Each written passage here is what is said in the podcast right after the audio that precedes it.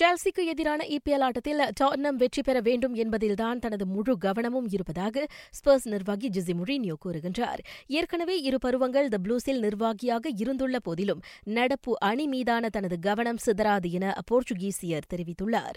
Tottenham சால்சி மோதும் ஆட்டத்தின் நேரடி ஒளிபரப்பை ஆஸ்ட்ரோ அலைவரிசை எண்ணூற்று பதிமூன்றில் நள்ளிரவு பனிரண்டு முப்பது மணி தொடங்கி காணலாம். மற்றொரு ஆட்டத்தில் மான்செஸ்டர் யுனைடெடும் வாட்ஃபர்டும் மோதுகின்றன.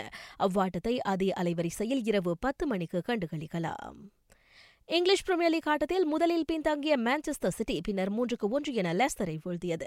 ஷெஃபல்ட் யுனைடெட் ஒன்றுக்கு சுழியம் என பிரைட்டனை வென்றது. எவர்டனும் ஆர்ஸ்னலும் கோலின்றி சமநிலை கண்டன. மற்றொரு நிலவரத்தில் எவர்டன் புதிய நிர்வாகியாக கார்லோ ஆன்சலாத்தி நியமிக்கப்பட்டுள்ளார். ஆன்சலாத்திக்கு நான்கரை ஆண்டுகள் ஒப்பந்தம் வழங்கப்பட்டிருக்கிறது. கட்டாரில் ஃபீஃபா கிளப் உலகக்கிண்ண இறுதியாட்டத்தில் லிவபூல் ஒன்றுக்கு சுழியம் என பிரேசிலிய கிளப் பிளமெங்கோவை வீழ்த்தியது. ஈராயிரத்தி எட்டாம் ஆண்டு மான்செஸ்டர் யுனைடெடுக்கு பிறகு அக்கிண்ணத்தை கைப்பற்றிய இரண்டாவது இங்கிலீஷ் அணியாக லிவபூல் திகழ்கின்றது. இதனிடையே அவ்வாட்டத்தின் சிறந்த வீரராக முகமது சாலா அறிவிக்கப்பட்டார். அவர் அப்போட்டிக்கான தங்கப்பந்து விருதையும் கைப்பற்றினார். ஸ்பெயின் லாலிகா ஆட்டத்தில் பார்சலோனா நான்குக்கு ஒன்று என அலாவேஸை வீழ்த்திய ஆட்டத்தில் லியோனல் மெஸ்ஸி ஈராயிரத்து பத்தொன்பதாம் ஆண்டுக்கான தனது ஐம்பதாவது கோலை நிறைவு செய்தார்.